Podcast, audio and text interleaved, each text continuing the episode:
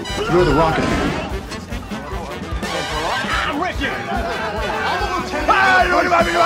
I'd like to take face off.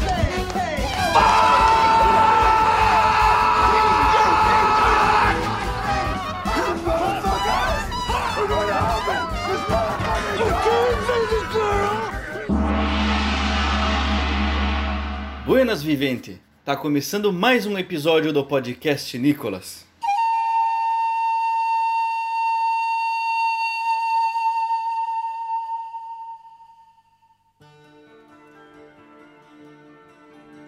Bem-vindas e bem-vindos ao Nicolas, investigação aleatória e recorrente sobre a carreira do grande ator internacional Nicolas Cage. E hoje estamos de volta para falar sobre mais um filme. Um filme que, se não fosse por causa do podcast Nicolas, dificilmente nós iríamos assistir. Eu sou o PJ, serei o host dessa edição do podcast Nicolas, mais uma vez de forma honrosa. Essa posição que é tão cobiçada pelos meus colegas aqui de podcast Nicolas, por ser a posição em que nós gravamos sem precisar pesquisar nada, né, Roberto Dinei? Exatamente, ô PJ. É o posto da preguiça. E eu, como sou um homem dotado de preguiça, eu amo.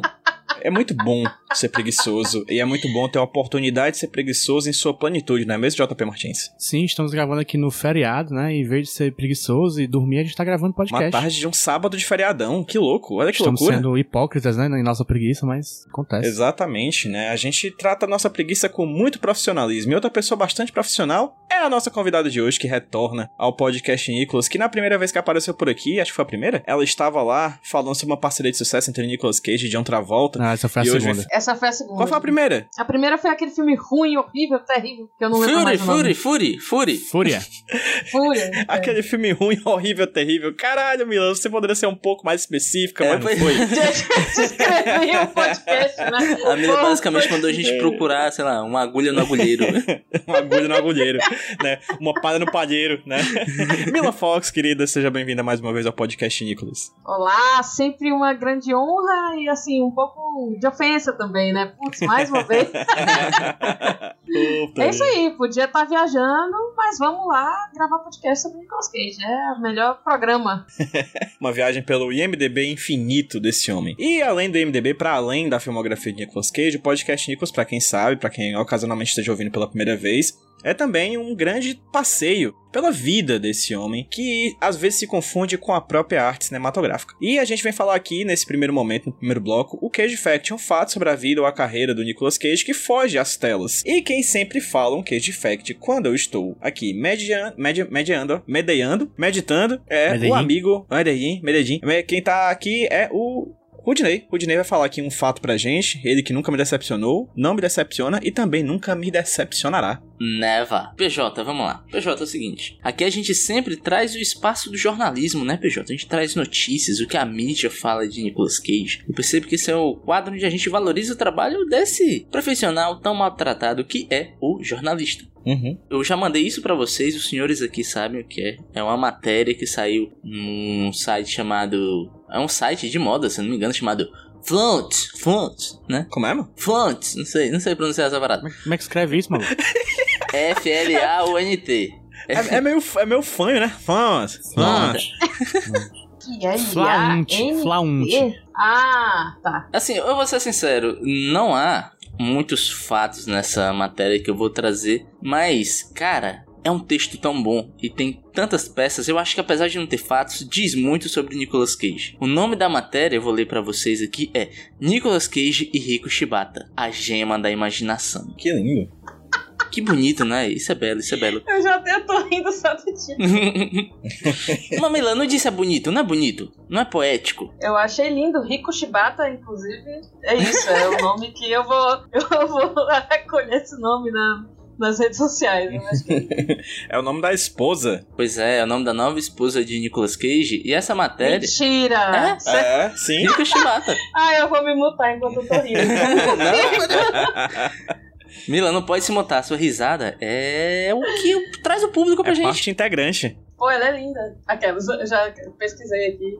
Ah, bom, pensei que você tá falando da tua própria risada. Ela é linda, é verdade, eu concordo. Também é linda. A sua risada é linda e você tava pesquisando a sua risada. E Mas enfim, voltando à matéria, eu recomendo, Mila, depois eu vou mandar o link aqui, você olhar as fotos dessa matéria, porque essa matéria foi escrita durante uma sessão de fotos de Nicolas Cage e Rico Shibata. E eles são um casal, bicho, muito peculiar. É, sabe, quando eu tiver enamorado, eu queria tirar foto de casal assim, tá ligado? Tipo, aquele meme é, fica curtindo minhas coisas que gente- daqui a pouco a gente vai acabar desse jeito, com Nicolas Cage deitado num sol quente e a Rico Shibata pisando na cabeça dele.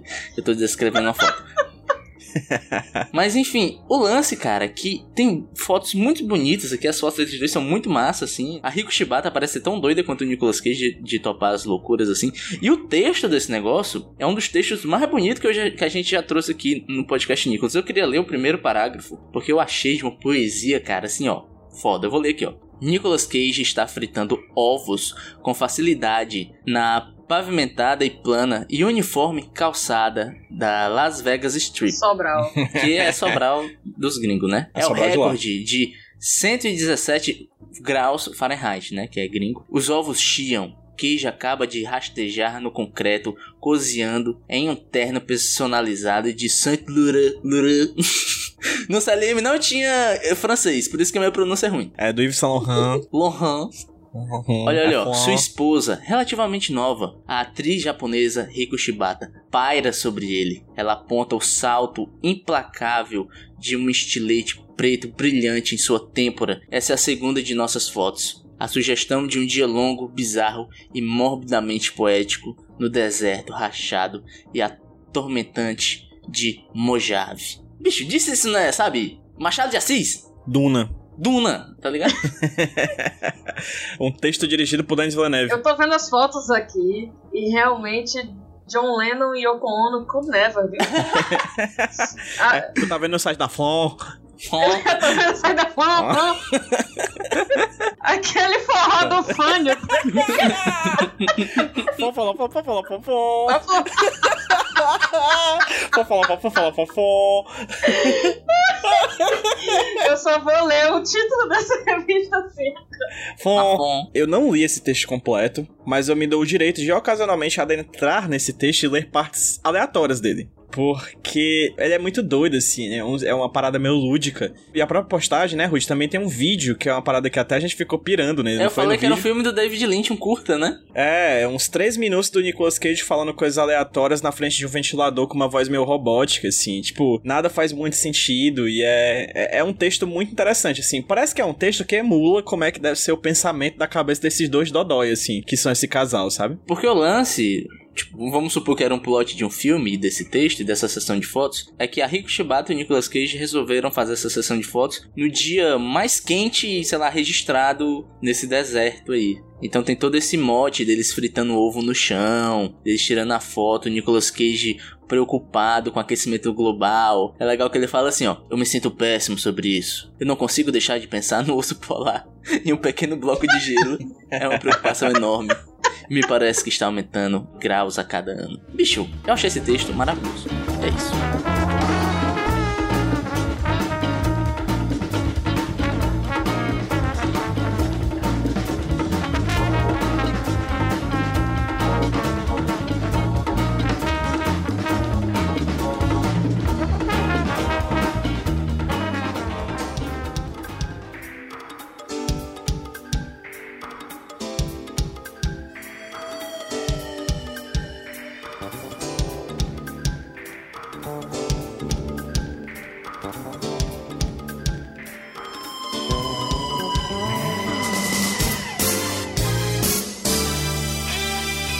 Segundo bloco, um bloco em que a gente fala sobre o filme que a gente viu na última quinzena. E a gente vai falar sobre o filme Amos and Andrew, filme de 1993, em que Samuel Jackson interpreta um famosíssimo vencedor de prêmio Pulitzer que compra uma casinha em uma ilha isolada dos Estados Unidos. E também tem o Nicolas Cage como um salafrário, ladrão, picareta, ladrão, ladrãozinho, roubador, criminoso, bandido, que vai lá e acaba cruzando o caminho Ministro. de Samuel. Eita, porra, ministro do Bolsonaro.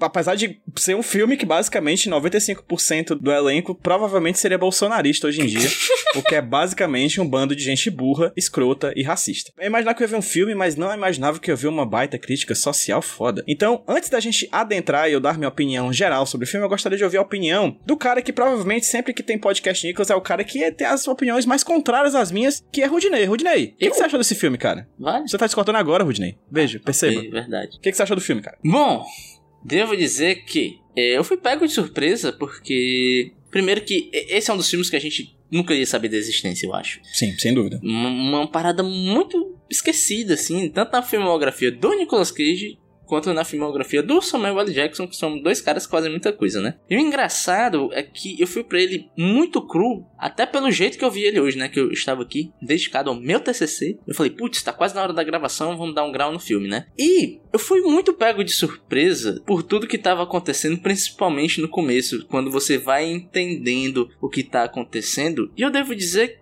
esse filme, sim, filmograficamente, esse filme não é lá grande coisa não. Ele é competente, é um filme que fez o suficiente pra passar de ano, mas eu acho que ele tem muitas virtudes que deixam ele muito mais legais, principalmente no texto dele, que o texto dele eu acho muito bom, ele faz um trabalho muito bom em não ser sutil e ser sutil ao mesmo tempo. Uhum. Principalmente na fala dos personagens brancos querendo posar de não racistas. É uma parada muito escrachada, mas ao mesmo tempo é algo muito sutil no texto. Você vê uma certa violência ali dentro, só que ela é muito diluída, do jeito que a galera não se dá conta do que tá fazendo. E, e aquela coisa, eu acho que eu estou fazendo certo, mas na real você tá vendo o texto saindo coisas grotescas da boca deles, né? E é um filme de comédia, e eu acho isso muito interessante, porque é aquela comédia do absurdo, né? Ele taxa essas pessoas com essas opiniões racistas como pessoas burras, né? Ele ele faz esse papel de escrachar elas. E nesse caso eu acho muito interessante o humor nesse, nessa situação. Hum, E agora eu quero saber a sua opinião, PJ. Saber se nós discordamos. Cara, só pra, pra concordar contigo numa coisa, uma das primeiras frases que é dita no filme é: Ô seu delegado, você sabe que eu não sou racista. Sim. Mas. Uhum, exatamente. Daí nunca sai coisa boa, meu amigo. Se chegou nesse ponto da fala CS, nunca sai coisa boa. Gostaria de dizer que é uma pérola. Uma pérola, assim. A gente achou uma pérola na filmografia do Nicolas Cage. Eu adorei esse filme. Concordo com você na parte do texto, eu até vou falar um pouco mais sobre isso, mas eu discordo na parte da técnica, porque ele é um filme bem simples, mas que ele tem certos arrobos que eu acho bem criativos, assim, para, pela simplicidade dele. A gente fala um pouco mais sobre isso. Mas de cara, opinião geral, eu achei um filmaço, assim. E eu queria saber a opinião da nossa convidada, Mila Fox. O que é que você achou de Amos and Andrew? Ou Não Chame a Polícia? Então, eu realmente fiquei muito surpresa. Porque é aquela coisa, né? Ah, vamos gravar mais um episódio. Vamos, vamos, vamos Lá nessa. vem filme bosta. Então você, é, então você já se prepara emocionalmente, né? Vamos ver o que, que vai ser dessa vez. Porque o, a outra face, que foi a minha segunda participação aqui, era um filme que eu já tinha assistido, que eu gostava mais pelo. aquele famoso gostar ironicamente, né? Tipo, achava massa na, na época que eu assistia e, sei lá, tinha um carinho. Mas não é um filme Desculpa, bom. Mila. É gostar ironicamente é o gostar dos covardes. Exatamente. É, exatamente. Eu gostava. Eu era covardada e gostando dele ali escondida. né? Mas enfim, é, eu já tinha assistido. E esse eu não tinha, né? Nunca ouvido falar. E também sou dessas que começa a assistir sem, sem saber de nada, né? Eu gosto dessa, dessa experiência. Mas eu tava achando que ia ser tão ruim, só porque é do Nicolas Cage, que eu comecei a assistir pelo celular. Só que é, é como o Rudy disse, logo no começo ele vai me surpreendendo muito, assim. E quando eu percebi o tom do filme, que era uma coisa mais pra comédia, aí eu fiquei ainda mais interessada. Eu falei, não, peraí. Você acabou de ser elevado pro nível de ver no computador. entendeu? Aí eu vim terminar no computador, assim. E eu gostei muito do filme. Eu não achei que eu ia gostar de verdade. Mas assim, ter o Samuel Jackson puto também é uma coisa que, sabe, que, que eleva o filme na, na mesma hora, assim. Eu adoro eu adoro Samuel Jackson. Então, eu realmente me surpreendi. Não só com o texto, como vocês estavam falando, mas com ele como um todo. Inclusive o Nicolas Cage, que geralmente é um, um, um ponto do filme que eu acho meio canastrão e tal. Mas aqui eu acho que ele tá perfeito no papel dele. Vejam só vocês. Olha só. Até porque o,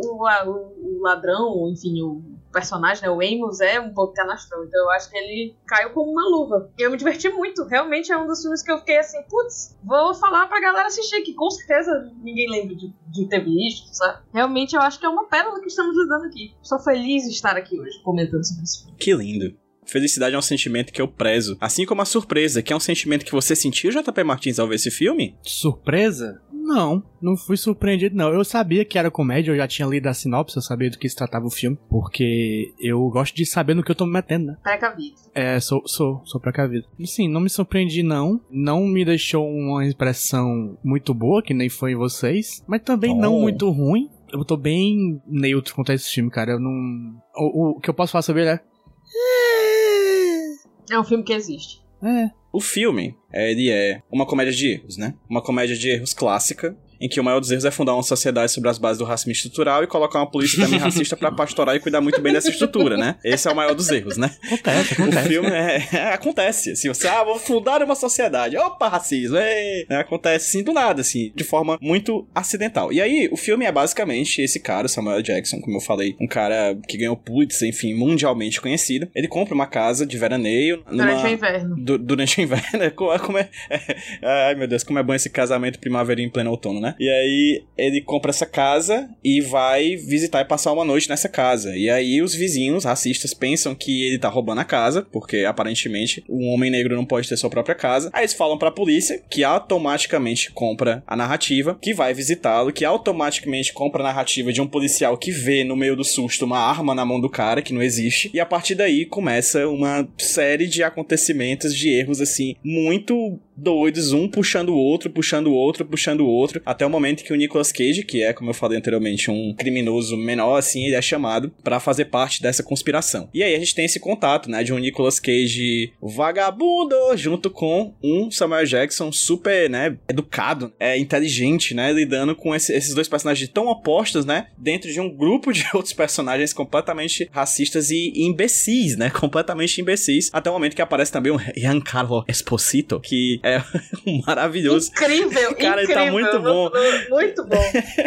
um maravilhoso líder de igreja evangélica que chega cantando um zino e eu me arrepiei quando ele chega com a galera cantando os hinos também na cena. Enfim, cara, esse filme é até difícil de falar porque ele já começa muito rapidamente. O famigerado incidente excitante, ele é muito rápido, logo nos primeiros minutos acontece. E muita coisa acontece no filme. Ele é um filme que tem 1 hora e 35 minutos que não espera nada, assim. Tudo acontece, eles fogem e vêm. Personagem do nada e faz parte da trama. Enfim, é um filme em que muita coisa acontece. Parece uma peça de teatro que os atos vão passando em alta velocidade. E a gente tá aqui pra falar, obviamente, sobre o Nicolas Cage, mas existe uma miríade de outros personagens que são bem legais também, né? Acho que a gente pode passear um pouquinho, falar um pouquinho sobre isso, né? Sobre esses outros personagens, e começando até pela Mila, assim, que falou que adorava o Samuel Jackson, né? Como personagem puto, de ódio, com raiva, no sangue no zóio. E ele, nesse filme, particularmente, tá muito bem, né? E aí, além do Samuel Jackson, Mila, quais são outros personagens que você gostaria de destacar? E talvez falar um pouco mais também sobre o próprio Samuel Jackson. Eu acho que o mais interessante da gente destacar aqui é o casal que começa tudo isso, né? Porque eles são um casal cheio de contradições. Ele, no começo você acha que é só duas Karens, né? Que é como a, a internet chama esse perfil de gente branca de classe média, que qualquer coisinha quer falar com o gerente, vê um negro, acha que vai acontecer um assalto, que, que ele tá seguindo a pessoa e tal. E eles vão se desdobrando ao longo do filme, né? Em duas figuras que na verdade são liberais, assim. Eles fumam maconha durante o filme, tem aqueles sex toys na, na casa deles. então é como se eles fossem duas figuras desconstruídas, né, progressistas, mas são eles os que, Que motivam tudo, né? to- toda a trama do, do filme, né? São eles que acham que o Samuel Jackson tá roubando a própria casa, assim. Esse começo, ele é, é engraçado, na verdade ele é meio tragicômico, assim. Eu fiquei meio nervosa.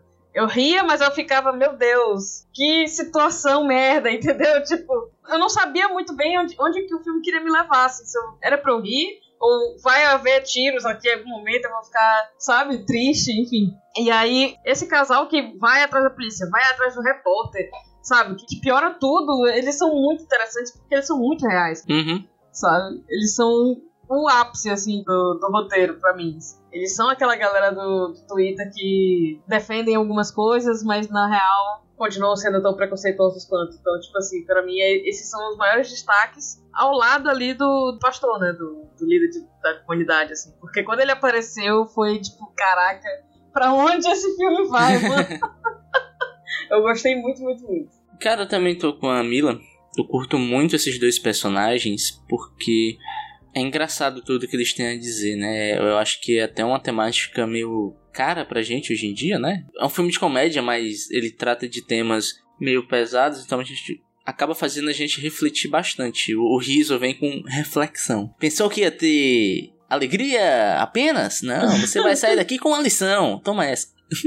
é engraçado porque, como a Mila falou, eles tem assim, no cerne deles, eles estão fazendo certo, né? E o que deixa tudo pior é exatamente você vê que eles têm certeza do que eles estão fazendo, sabe? Tipo assim, eles até falam: ah, gente, não foi por maldade, tá? Eu pensei que tava fazendo a coisa certa. E aí que mora o perigo, né? Eu acho que esse tipo de coisa, esse tipo de violência que o que eles fazem com Samuel L. Jackson é uma violência, ela é muito mais preocupante quando ela é velada desse jeito, porque a violência. Não tem intenção, né? É, pois é, a violência não tá, sabe, em você agredir uma pessoa fisicamente, sei lá, dar uma pedrada em alguém. A violência tá nos seus atos, né? Tá no jeito que você fala, tá no jeito como você se porta.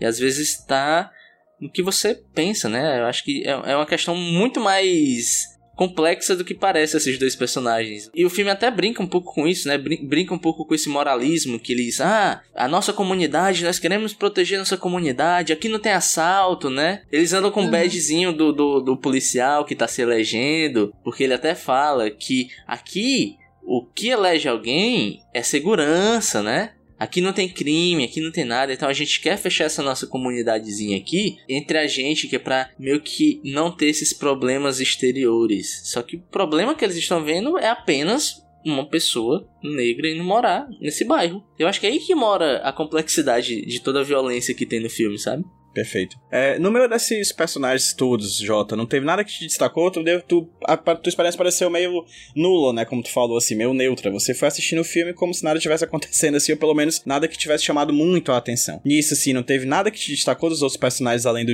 do Nicolas Cage e do Samuel Jackson mesmo, eles dois? Não, eles estão muito bons, né? O Nicolas Cage tá carismático nesse no papel do, do bandido. Bandido charmoso, ao mesmo tempo um creepy, né? Enfim, uhum. depois a gente fala disso. O Samuel Jackson tá muito bem também, mas o Samuel Jackson sempre é muito bom, até no, no filme merda que ele faz. E o Samuel Jackson é outra face do Nicolas Cage, né? Não sei se vocês. Sim, sim. É, disso, né? é, é, o, Nico, o Samuel tá pensando nisso, assim. O Samuel Jackson também tem uma carreira muito doida, né? Tá que ele, é, claramente, acho mais. Ele faz muito mais filmes de sucesso do que o contrário, né? Do que filmes ruins. Mas ele sim. tem ali umas. Tem, ele tem uns ali, viu? Cara, eu vou dizer aqui. Muita gente fala, ai, faz o Adam depois. Hum, não sei. Faz o quê?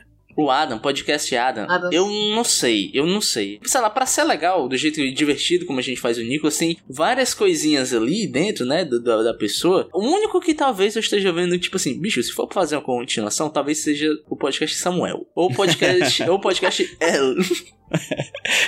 ou podcastson. Podcastson. pois é, eles estão muito bons, né? O, o, o, que, o que me, me deixa meio assim, desse jeito, é o, o, roteiro, não é ruim não, mas acho tão. Vocês falaram que ele trata desses temas, mas acho que ele trata desses temas de uma forma tão fraca, tão, sei lá, superficial e caricata, que eu acho que eu fiquei meio com esse gosto ruim na boca, sabe? Ele tenta fazer uma crítica, mas no final ele não consegue. É porque tem isso, né? O roteiro ele é feito por um cara branco. Também, tem muito isso. Eu ia, eu ia falar isso também. É. O roteiro, é. o roteiro é feito por um cara branco e tá na cara que o roteiro é feito por um cara branco. É. é. muito Ele é óbvio. dirigido e roteirizado por um cara chamado E. Max Fry, que inclusive é o único filme dirigido da carreira dele. Mas eu acho que eu entendo de onde vem, assim, o desconforto do, do JP. Porque é um filme que, como eu disse, ele me deixava meio que sem saber como eu tinha que reagir, assim. Porque ele quase chega num nível de ser um filme dos irmãos Coen. Dos irmãos Coen, né? De, de, de, ser uma coisa louca acontecendo atrás de outra coisa louca, assim.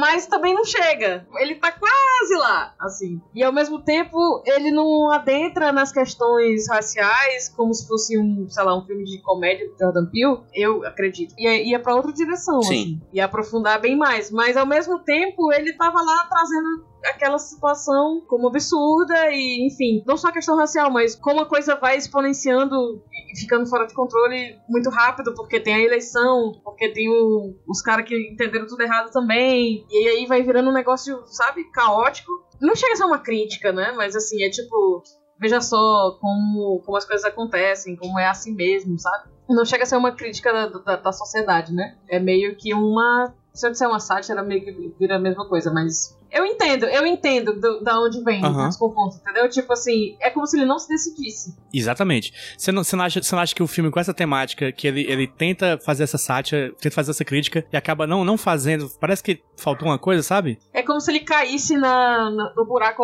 ao mesmo tempo. É, parece que ele não tem muita coragem. Eu tô discutindo isso aqui, mas eu vou trazer esse assunto de um jeito também meio preconceituoso, entendeu? É, tem isso Eu também. senti isso, eu senti isso um pouco, assim. Porque existe essa coisa, né, do, do preto. Do preto que, que é forçado a não abraçar sua pretitude, digamos assim. Desculpa, Mila, só falar. É que isso vindo de um roteirista e diretor branco tira mais ainda da força pra mim, entendeu? Mas isso, isso eu tô falando enquanto pessoa branca também, né? Então foda-se que eu falo. É, pois é.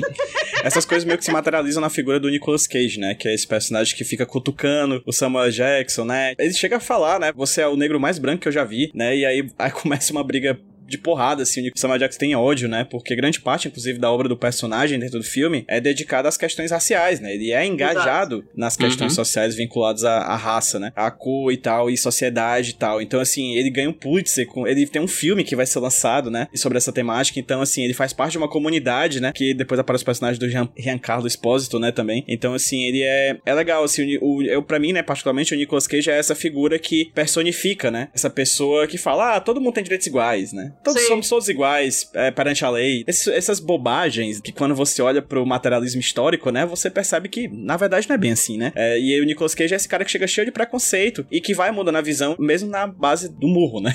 Que o Samuel Jackson aplica nele, assim. Esse é esse personagem que transborda esse... Todos os personagens brancos do filme transbordam pre- preconceitos diferentes, uns mais intensos, outros de forma mais velada. E o Nicolas Cage, ele também tem essa parcela, né? Ele personifica esse personagem que é o que acha que todo mundo é igual e somos todos iguais, hashtag. Sim. É, vamos nessa, assim. tava aqui pensando que, assim, logo no começo do filme tem uma cena que eu acho que define o, todo, todo ele, assim, que é aquele personagem, aquele policial menor com uma blackface, entendeu? Uhum. Correndo sem saber o que fazer, assim, direito. E causando ainda mais alvoroço, né? Eu não sei, eu acho que é muito emblemática essa cena. Eu não sei se exatamente ela é rasa, sabe? Pelo menos essa, assim. Eu acho ela cheia de, de signos muito fortes, pelo menos. Mesmo que ninguém fale nada sobre isso, né? Uhum. Tipo, ah, é uma operação noturna, então faz sentido e tal, não sei o quê. Mas é um blackface, sabe? E aí isso eu achei muito foda. Então eu falei, putz, agora você tem minha atenção, né? Antes você tinha apenas minha curiosidade, uma coisa assim. Mas eu entendo também, porque é uma coisa que eu fiquei. Ele- Eu não consegui ser comprado o tempo por completo. Eu ficava sempre, putz, mas será se, se é a melhor forma e tal? Mas aí, deixa o Rudy trazer o contraponto dele. Não, não é nem um contraponto. Talvez seja um contraponto, na real. É porque. É um ponto. É um ponto. porque eu não sei se eu concordo tanto com o lance de. Da crítica que vocês falaram, porque a crítica existe. O que eu acho que não tem é aquele momento PowerPoint, tá ligado? Olha só, gente, está aqui a crítica. Uhum. O que não falei, porque pra mim, onde o filme mostra o problema, não é necessariamente na hora que os policiais, tipo, atiram, pá, pá. Não, Uhum. Tá, é que nem a Mila falou. O problema tá mais no cara com a arma na mão, sem saber o que fazer e reagindo com violência ao primeiro estímulo que ele vê na frente, sabe? Ele não pensa no que fazer quando ele vê a imagem do Samuel L. Jackson com a chave de carro na mão, sabe? É aquela história do Ah, mas ele tava com a furadeira na mão, parecia um, um fuzil, né? Guarda-chuva, É um né? guarda-chuva. Guarda-chuva, é. Etc. Nesse momento eu, eu vou te dizer que eu nem ri, velho. Eu não achei engraçado. Porque eu fiquei tipo, caralho. Sabe? É, é esse, é esse o lance do, do, do incômodo do roteiro, assim. Uhum. Mas aí eu acho, tipo, por que, que eu falei que eu gosto de humor? Porque ele usa, tipo, você tem várias maneiras de mostrar essas coisas, né? E o humor é uma delas. Enfim, a questão do humor, pra mim, ele mostra como tudo aquilo é ridículo e como aquelas pessoas são ridículas. Eu acho muito inteligente alguns textozinhos que tem ali, que você ri do quão absurdo é o que aquilo tá saindo da boca da pessoa. Ele te choca pelo humor. Ele poderia me chocar pelo terror, pela violência? Poderia, mas ele escolheu chocar pelo humor e eu acho que aí ele acerta bem. O que não tem tanto é um payoff, sabe? Das coisas. Porque às vezes não tem payoff das coisas. Mas eu concordo um pouquinho que existe alguns momentos que eu senti que o filme ia virar um Green Book, tá ligado? Uhum. Sim.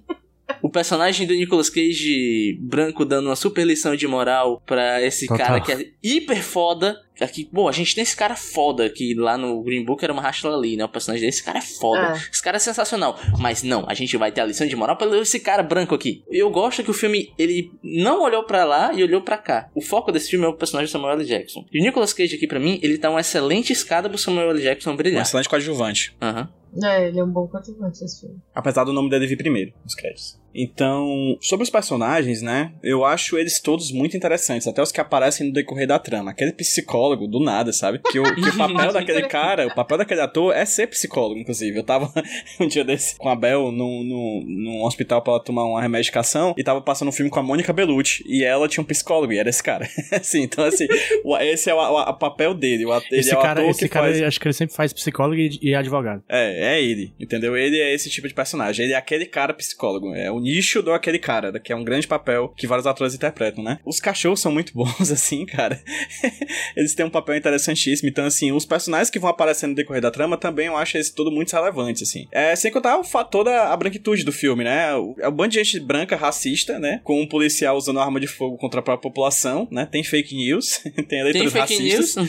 tem apoiadores incondicionais de um chefe de polícia ridículo e burro, né? É tipo um filme atemporal e atual, né? tipo, ele realmente ele, ele, ele trata de temas que infelizmente deveriam ter ficado em 93, ou até antes, ou até bem antes, mas não estão, né, cara? Ainda permanecem nos dias de hoje, Tá né? cada vez mais atuais. Poderiam fazer um remake ipsis literis desse filme que ele não envelheceria um momento. Talvez só colocariam um pendrive em vez de uma fita VHS na TV, assim. Porque ele permaneceria igual. É a mesma coisa. E a poderia mesma ser um filme coisa. de terror, né? É engraçado. E poderia ser um filme de terror. Ele poderia ser um remake do Jordan Peele. Fica aí a sugestão, inclusive. Fica aí, se ele tiver ouvindo. Exatamente. E pode chamar o Nicolas Cage pra reinterpretar o próprio papel e o Samuel Jackson também. Seria muito, muito incrível. Mas, chegamos, né? Naquele momento em que a gente fala sobre o Nicolas Cage, né? Sobre esse filme como filme pro Nicolas Cage brilhar. Desculpa, eu poderia sugerir da gente não falar do Nicolas Cage dessa vez, porque eu acho que a gente deveria falar de Samuel L. Jackson hoje. Eu tenho vários momentos de Samuel Jackson também. Por que não os dois? Porque a gente ia Eu ocupar acho que muito tem um- tempo, né, filha da mãe? Porque tem momentos de intersecção entre Cages e Jackson Moments, assim, sabe? Inclusive é um filme que tem cena pós-crédito, né? E tem o Samuel Jackson, o que pra mim já denota que esse filme é parte do Marvel Cinematic Universe. Pausa, pausa, pausa, eu não vi a cena. E corre pô. agora, vai ver aí. Não, não, não, não vale a tem, pena. tem. Não vale a pena não, não, vale a mas pena, é, não. é logo depois da música final, mas tem cena pós-crédito. A Miro também cometia esse erro aí, parece que a gente nunca viu um filme da Marvel na vida, né? Pô, Pois é, A foi cena daí que Kevin pós-crédito é aquele dono dos cachorros correndo atrás dos cachorros, só isso. É como grande parte das cenas pós-crédito da própria Marvel, né? Que também é só uma piadinha sem graça. A vida, cara, nada mais é do que você correndo atrás dos seus próprios cachorros. Ou gatos, se você for uma Exatamente. pessoa de gato. A vida nada mais é do que uma grande cena pós-crédito que chega e você se decepciona. Então, assim, vamos lá, vamos falar dos dois, então, falar, fazer um, um Bebeto e Romário aqui, fazer um, um Ronaldo e Ronaldinho Gaúcho, um, um Ronaldo e Rivaldo aqui. Mila, teve algum não, não, momento aí não, do não, filme não que você olhou, cara, isso é... Eu tô tentando me lembrar, não começa comigo. então, JP, tem algum momento muito de Samuel Jackson tem algum momento muito Nicolas Cage nesse filme? O momento muito Nicolas Cage é quando ele, ele tá na casa dos. Na segunda casa lá, né? A casa dos. dos Do chama- casal? Dos Gilman. Dos Gilman. Gilman. E aí ele tá falando no telefone com alguém, pedindo dinheiro e helicóptero. E ele fala de uma maneira bem Nicolas Cage, que me deu saudades de Nicolas Cage dos anos 90. Que não veremos mais nesse podcast, né? Não sei se vocês se tocaram disso. Que esse é o último filme de- dos anos 90 Não, o neste Arrocha? podcast. E tem a Rocha e tem Conner. É verdade, eu esqueci que eu tô completamente louco, né? Eu estou. Pô, quando era Verdade, né? Então Olha, peço perdão aí por falar merda. Fiquei nervoso agora, bicho. Do Samuel Jackson eu gosto quando ele bate com a frigideira na cara do policial. Ah, é, pode crer. E ele fala uma frase que eu não posso falar. Bom, Rude. Cara, vou te dizer, Nicolas Cage, eu gosto na cena que ele toma cerveja. Bom. Ele toma cerveja, balança a cabeça assim, dá, faz um headbang meio que em câmera Ah. lenta assim. Dois girinhos na cabeça. Sim, Ele faz o Deus. headbang do, do Face Off. Isso! Bom. Não, não, ele faz o headbang do Zandali. Não lembro. Esse eu não lembro, não. Porque o headbang do Zandali tá exatamente assim, meio que numa porta, e ele faz uh, uh, desse jeito. Boa memória, viu? Boa. É, realmente eu não lembrava disso não, cara. Zandali marcou, bicho. Eu só lembro que ele, que ele pinta com pinto. Putz, então, eu acho que o momento do, do, do Samuel Jackson tem que ser esse da frigideira, assim, porque foi muito bom. Foi o momento em que você vê o sangue no olho dele do, do Samuel Jackson que você conhece, sabe? Ali naquele personagem. E o do Nicolas Cage, tô tentando lembrar um aqui, mas eu gosto do momento que ele manda o, o- o casal sentar. Aí, o casal não, ele manda o cachorro sentar e os caras. Essa cena é boa, essa cena é boa. Essa cena é muito boa. Ah, mas eu queria dizer um negócio. Eu demorei um pouquinho a me afeiçoar aos, aos atores, e muito por causa da direção de atores. Eu não sei se vocês perceberam, mas no começo eles estavam muito afetados, sabe? Oh meu Deus, estava muito parada tava muito Locademia de over. polícia, né? Isso. Assim, logo no comecinho, nas primeiras interações, tanto do Nicolas Cage quanto do Samuel L. Jackson, mas com o passar do filme, eles meio que foram se adaptando ali. Eu acho que eles foram encontrando o personagem com o decorrer das gravações, sabe? Eu acho muito massa Uhum. o personagem do Samuel L. Jackson, porque ele tá o tempo todo puto, que a Mila falou. Mas ele tá o tempo todo puto sem poder estourar. Que meio que ele foi ensinado, né, a né, ser um cara Com racional. certeza. tal. Isso. E os momentos que ele fica puto, né? Que eu acho foda. Que é a hora que o filme meio que dá aquele. Uou, caralho, isso aqui.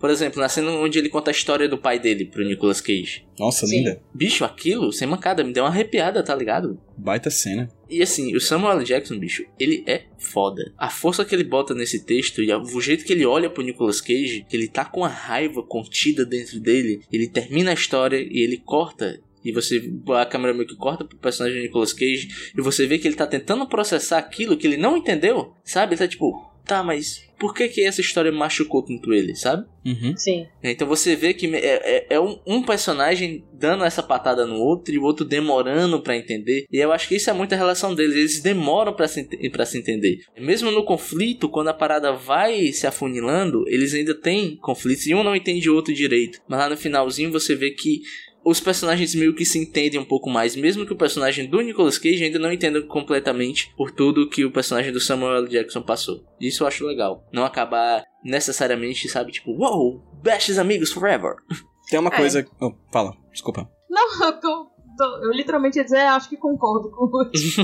Tem uma coisa do filme que eu esqueci de falar. A gente já chegou nos Cage Moments, mas eu queria só dar dois passos pra trás e falar do roteiro, né? Que foi pontuado aqui. E como um roteiro aliado a uma boa montagem faz um filme interessante, né? Tem vários momentos do começo de um diálogo que é o início de outro, né? Tipo aquela cena em que o Samuel Jackson vai pegar na pata do cachorro e é o, o, o, ca- o policial pegando na mão do, do, do psicólogo, né? Tem vários momentos no filme que são términos de uma cena que, conceitualmente, semanticamente, Uhum. tem a ver com o começo da cena seguinte, assim. É muito legal essa passagem de tempo do filme, né? Ajuda a- ao sentimento de que muita coisa está acontecendo e de que o tempo tá passando muito rápido, né? São muitas ideias postas em, várias, em alta velocidade, assim. Eles não dedicam muito tempo a certas ideias. Por exemplo, em outros filmes, provavelmente, aquela gag lá deles prendendo o policial na cadeira ficaria o filme inteiro nessa brincadeira, né? Até o momento que alguma coisa acontece. Isso aí passa, passa poucos minutos. O policial sai da casa. Acontece outras várias coisas no decorrer do filme, assim. O filme não espera as coisas resolverem. Ele resolve rápido para que outras situações de erro e de comédia apareçam, né? E aí uma delas, né, que eu acho o momento Cage feat Jackson, né? Jackson feature Cage, que eu acho que é o momento de interseção entre os dois, é o momento que eu dei um print e coloquei no grupo do podcast Nicholas e vou colocar aqui no grupo do Discord pra Mila também ver, que é o momento em que o Nicolas Cage vê a fita junto com o Samuel Jackson.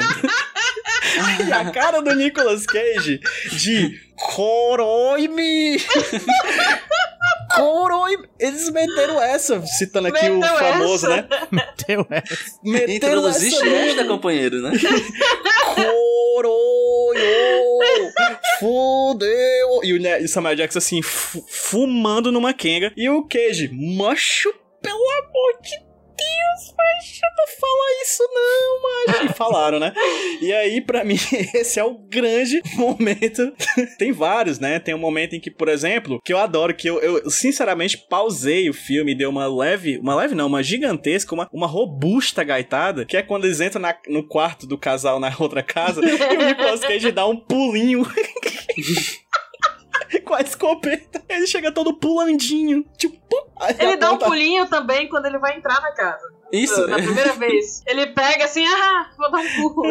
Ele dá um pula, ele chega pulandinho, né? E dá o pulinho, poc, e aponta a arma, tem ninguém. E vida que segue. E aí, esses são os meus momentos Cage, Cage Moments favoritos. E os momentos Samuel Jackson, sem dúvida alguma, é o da panelada. E eu queria enfatizar. PJ, PJ. Oi, É, eu não sei o que, que tu enfatizar agora, desculpa. Mas eu queria enfatizar outra coisa também. Que, é que a enfatize. gente não falou do visual dele, que ele tem três dentes de ouro. Porra, meu irmão. É isto, sabe? Existe Eu o Nicolas Cage no um. Nicolas Cage Verse que tem dente de ouro. Eu só vi um também. O JP aí é, tem um olhar ele odontológico. tem dois, dois ou três. eu, eu tava prestando atenção. Um sorriso daquele brilhante, né? Por causa do outro. Não tem como não prestar atenção. E a cara dele de vagabundo tá muito boa. Tá bom. E queria enfatizar, na verdade, uma coisa que não tem a ver muito com, com o filme, mas que se você não quiser assistir o filme, assista o resumo. Ouça o resumo. Vai no YouTube e bota Suburban Nightmare, que é uma música escrita e, perf- performada pelo Sir Mix-a-Lot, o famigerado Anaconda Don, né? tipo, o, o famigerado cantor de rap que faz uma versão do filme musicado. A, a música que termina o filme é um resumo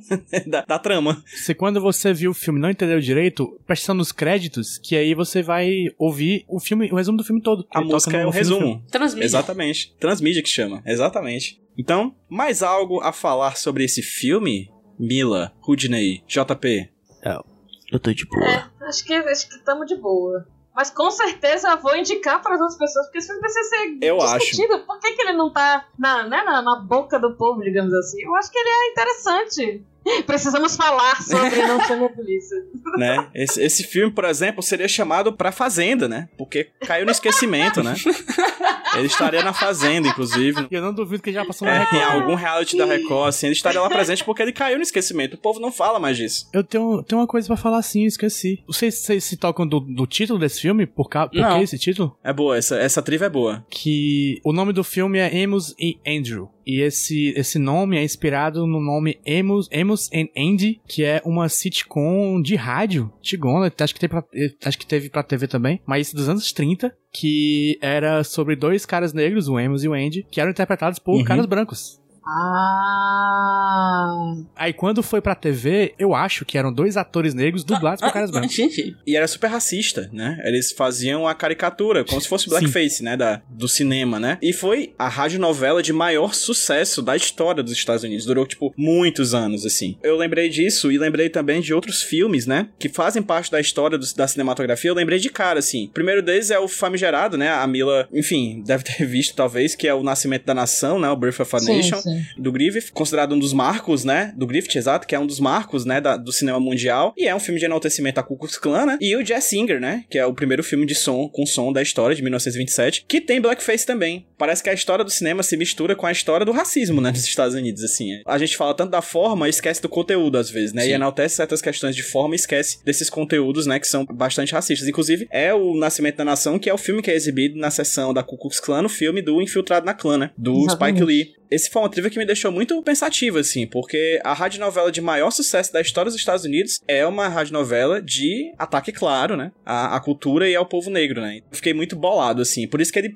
o Samuel Jackson pede tanto pro Nicolas Cage não falar o nome deles dois, né? Uhum. No filme. Sim, tinha passado totalmente. Ele Direto. fala, ele fala assim, eu não vou te dar uma aula é, de história aqui. exatamente. E essa aula de história é exatamente sobre essa radionovela. Que bela democracia, né? É essa- esse negócio chamado Estados Unidos, né? Nossa, demais. É a maior, a maior democracia do mundo, Rudney, sabia? Pois é. Então, vamos lá. Não temos mais nada a falar sobre o filme. Não temos mais nada a falar sobre... Eu tô pensando, mano. Eu tô de verdade, eu tô com vontade de, de voltar e ver de novo. Eu realmente acho que ele precisa ser assistido com carinho, assim, entendeu? Eu acho que ele Aham. foi realmente. Foi chamado pra fazenda, assim mesmo. Eu acho que ele devia voltar à tona, ou sei lá, vamos fazer uma thread sobre ele.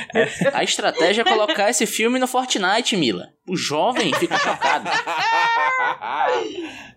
com a shotgun, né? E uma, e uma frigideira. Uma você frigideira. nas- nas- É, acho que rende, hein? Rende. É um- acho que é uma boa possibilidade. Vamos para as notas, então. E para quem não, não sabe, né? Eu duvido muito que não saiba, mas a gente tem duas notas, né? A gente tem nota do filme e nota do filme como filme do Nicolas Cage. Então, se quiserem dar nota também como filme do Samuel Jackson, né? Porque acho que provavelmente é o único, é o último filme que a gente fala dessa parceria. Porque o outro filme a gente já falou há muito tempo atrás, eu nem lembrava, que é o Beijo da Morte. Nossa. que tinha Nicolas Cage e Samuel Jackson. A gente gravou Não com lembrava Carlos de Tourinho. nenhum que tinha o Samuel Jackson nesse filme. É, eu só vi nas trivias que era a segunda parceria dos dois. Aí eu fui ver, eu, caceta, é mesmo. Eu não lembro nem de ter visto esse filme, pra vocês uma ideia, assim.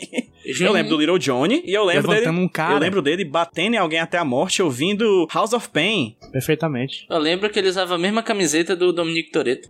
Exato. É inclusive a mesma que o Vin Diesel usa até hoje. Não é, não é, não é cenográfica, é a mesma. Tem um cheiro do Nicolas Cage até hoje, aquela camisa. é, vamos adiante então, vamos dar as notas. Nota do filme, nota do filme do Nicolas Cage, começando por meu amigo JP Martins.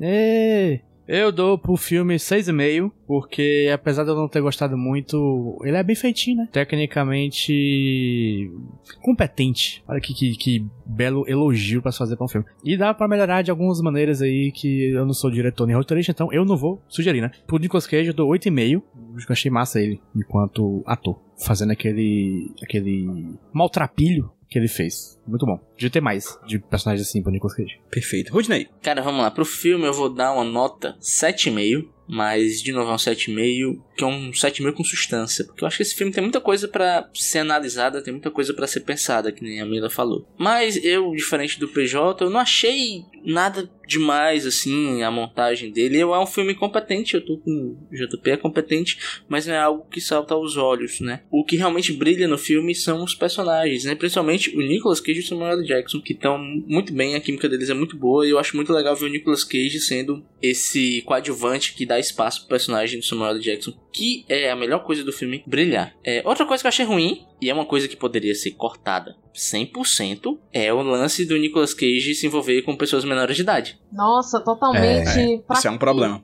É, toda a sequência da menina indo lá. Quê? Tudo bem, ah, teve a coisa da, da fita, né? Mas. Putz, Mas podia ser uma pessoa de maior ali. mas. Não podia ter aqu- aquela cena de, sabe, predador sexual do Nicolas Cage. Não precisava, sabe? Não precisava. É 100% desnecessário. Eles tentam fazer uma piadinha ali, mas. E é pra, pois é, é pra ser, sei lá. É pra ser. Olha só como ele. Que louquinho, olha ele que louquinho. Aham. De meninas novas.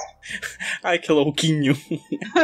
Isso eu achei paiosa, achei derrubado mesmo. Assim. A pior coisa do filme foi, foi o momento que eu falei: ah, cara, se o filme for muito pra esse lado, velho, pelo amor de Deus, não. E, mas não foi, né? Tem esse momento que deixa um gostinho amargo, mas ele passa. E ele no filme também faz kink shame. É real, É é, verdade. real, verdade. Conservadorzinho. É moralista, moralista. Pois é, deixa os kink da galera, velho. Pô, é isso. Deixa os garotos brincar, rapaz. Com chicote, algema, corda de alpinista. Exatamente. Uma bela coleção de vibrador, pô. Bonito o negócio. Vou botar no Caralho, eles museu. gastaram uma grana ali, Não viu, é? mas porque é caro, mano. Não sei como é que tava na, na promoção da Shopee que teve aí. É caro. A Shine. achar. Mas enfim, gente, é isso. 7 mil pro filme. Pro Nicolas Cage eu vou dar um 8,5. Porque a gente tem um, um, uns Nicolas Cage vagabundo melhor, né? Então é foda o comparativo. Porque esse é o meu top 3 Nicolas Cage vagabundo. Que vem Arizona Nunca Mais, Os Vigaristas e agora Não Chame a Polícia. Perfeito. Mila. Pro filme, eu acho que eu vou dar um. Eu Acho que eu vou dar um 8. Eu não sou acostumada a dar nota, né? Eu não trabalho com nota, você sabe disso. Então, quando chega a hora de dar nota, eu nunca sei muito bem o que fazer com, com medir, assim. Mas vamos, vamos lá, vou deixar um 8 pro filme. Porque eu acho que ele é realmente muito interessante. E realmente me pegou de surpresa, já que eu tava esperando ver alguma, alguma ação. Sabe? Algum negócio assim, bem, ai, tiro pra todo lado. E ele lá com esse cabelo horrível dele, nunca corta cabelo dele.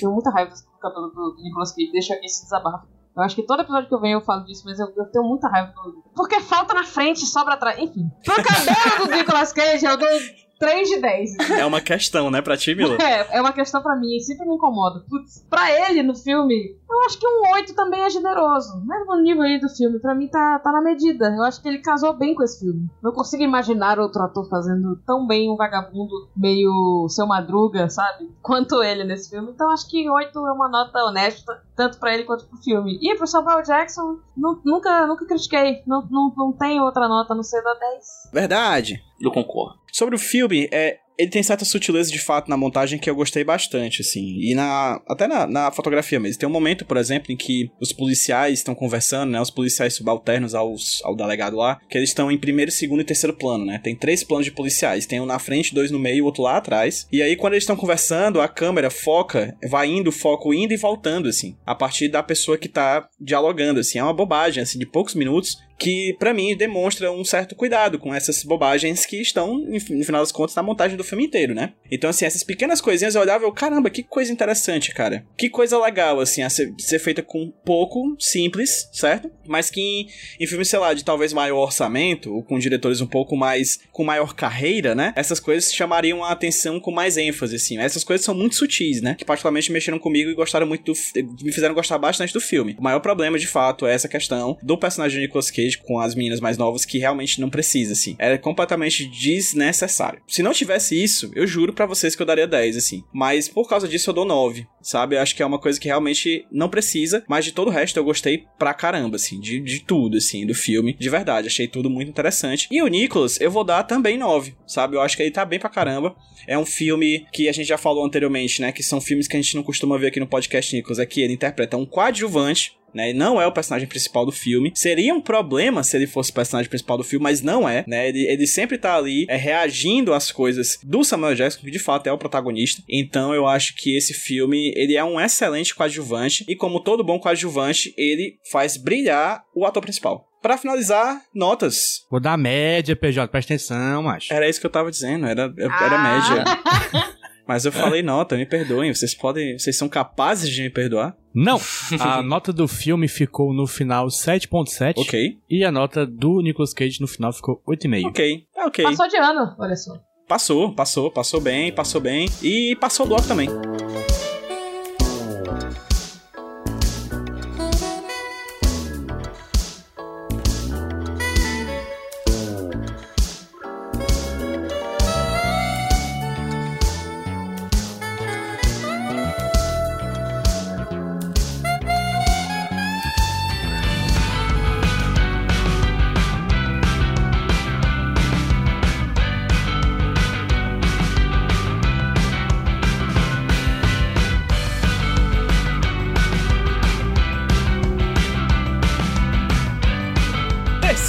Bloco, bloco que a gente apresenta alguma coisa. Qualquer coisa, na verdade. Só porque tem o Nicolas Cage no meio. JP, é contigo. Quando eu tenho tempo livre, eu fico vendo coisa no YouTube, né? Em vez de, sei lá, melhorar enquanto pessoa e melhorar enquanto profissional, eu fico vendo vídeos no YouTube. Sempre aparecia nos meus, meus relacionados do canal chamado Smosh. Aí eu acabei clicando em um e eu fiquei viciado, né? E tem um, um dos um das séries desse canal é uma série chamada What Are Those? Que é uma- um game show em que pessoas tentam descobrir o preço de algo ou comprar uma coisa, depende do, do, do episódio. Enfim, aí tem esse episódio aqui chamado Nicolas Cage Merch But Curse, que é coisas do Nicolas Cage amaldiçoadas. Que é, o desafio era duas pessoas tinham que tinham 10 minutos pra comprar o máximo de coisas possíveis do Nicolas Cage e elas serem, sei lá, engraçadas ou, ou bizarras, etc. Aí eu queria dizer o que que, que, que, compraram aqui, né? Os dois participantes. O primeiro participante eh, não foi muito criativo e ele comprou um, duas, du- uma VHS de Conair, um VHS de Feitiço da Lua e além do Tesouro Perdido, acho que o 2, pra PSP. Caraca. Aquele, aquele Tem disquinho um de jogo PSP. pra disso? Não sabia, não. Não. Não, não, não. O ah, filme. tá. Esse ele é É filme? um filme pro PSP. Vai. Aquele disquinho, você ficou um Tá. filme. Caraca. Existe. Ok, que específico. Tinha filme até pra Game Boy Advance, vocês, vocês sabem. Que Enfim. loucura, cara. Mas o, o destaque fica pra segunda participante, que comprou uma almofada com um coelhinho com a cara do Nicolas Cage gritando. comprou uma vela com o santo Nicolas Cage. Comprou uma roupa, daquelas roupas com a cara do Nicolas Cage nela inteira. Comprou um DVD Nicolas Cage Collection que vinha a outra face, World Trade Center e, e o Snake Eyes. Um conjunto que ninguém juntaria nunca. E um cobertor gigante com a Mona Lisa com a cara do Nicolas Cage. Mas fica a dica, vejam aí o vídeo, tá no, linkado em algum lugar. Nicolas Cage, Merch But Cursed. E vejam também as outras dessa série que são muito engraçadas.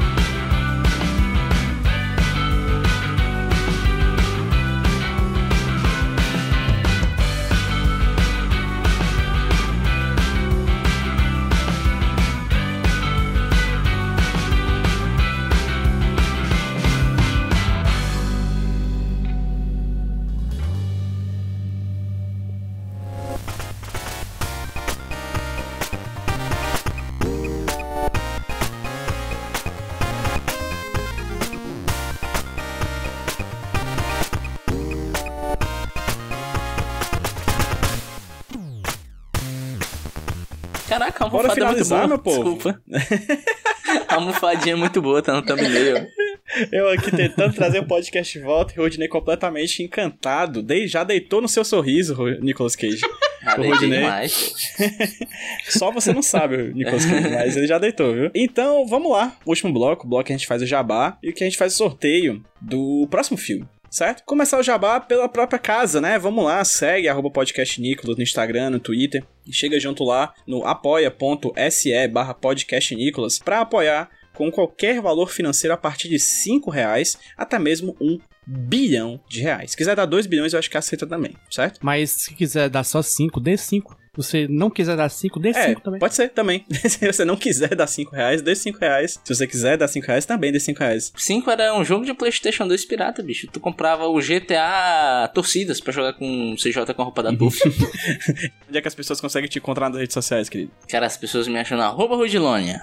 Uh, vá lá. E é No isso. Twitter, né? No Twitter. Instagram é fechado, porque eu sou tímido. JP. É, siga lá no Jumbo Paulo no Twitter e no Instagram. Se você me conhece pessoalmente e quer me marcar uma foto, não me marque no Jumbo Paulo, por favor, marque no outro. Ei, senti essa crítica aí, hein? Isso é, uma- isso é uma dica, é uma dica pra duas pessoas aí dessa É, gravação. Mila, porra. A Mila é foda, velho. Vacilo, Mila.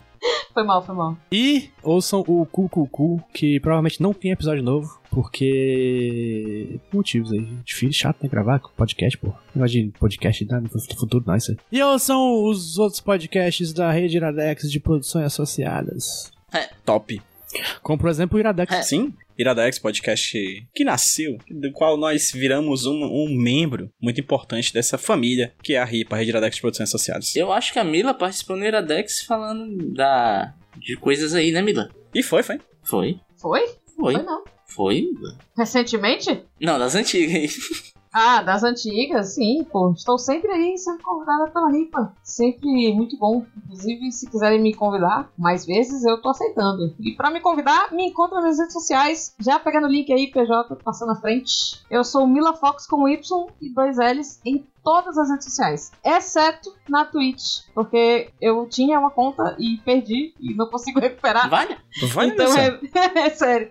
Então é Mila Underline Fox. E aí toda sexta eu tô lá. Às vezes não estou lá, mas geralmente às sextas eu tô lá. Jogando geralmente Fall Guys. É. Ou outros jogos, de repente. Depende do que tiver na minha cabeça. Mila com Y, dois L's. E a? E a. E o M. fala, fala do. Fala do, dos É podcasts. verdade, né? Podcast, inclusive, que eu participei recentemente aí, não foi? É verdade, olha só. É porque é muita coisa, gente. Eu faço. Meu Deus do céu. E em- me encontre conversando da última vez agora com Pedro PJ Brandão sobre Eternos no podcast Só Mais Um Plano Sequência, que é o podcast de cinema do site Só Mais Uma Coisa, um site que eu ajudei a criar, ajudo a manter e que tá aí com vários podcasts também. Gente, eu tô triste, eu não vou puxar o final, não. Não, brincadeira, eu vou puxar. Gente, vamos fazer o sorteio agora do próximo programa, que vai sair daqui a 15 dias. Que vem quem vai sortear é a nossa amiga Mila Fueques. É, Mila É, Raposo. Mila... Foi igual o site. Mila Plants. É, o link tá aí, Mila, no grupo, ó. Abre aí e o número que abrir já vai ser o filme que a gente vai ver. Beleza, beleza. Rufem os tambores.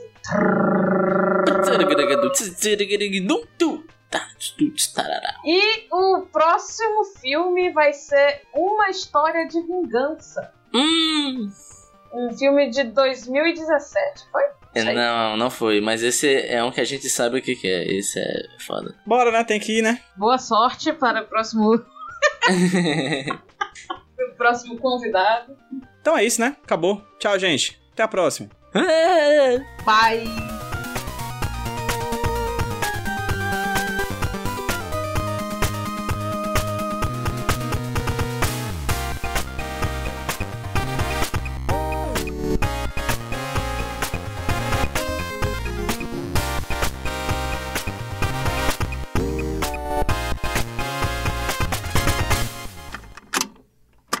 Eu sou o Rudinei e eu editei esse podcast. Eu sou o JP e eu sonorizei ele. Você pode ajudar o Nicolas compartilhando com seus amigos. E dando 5 estrelinhas no iTunes. Ajuda a gente, por favor. Deixe o seu recado depois do bip. Tchau!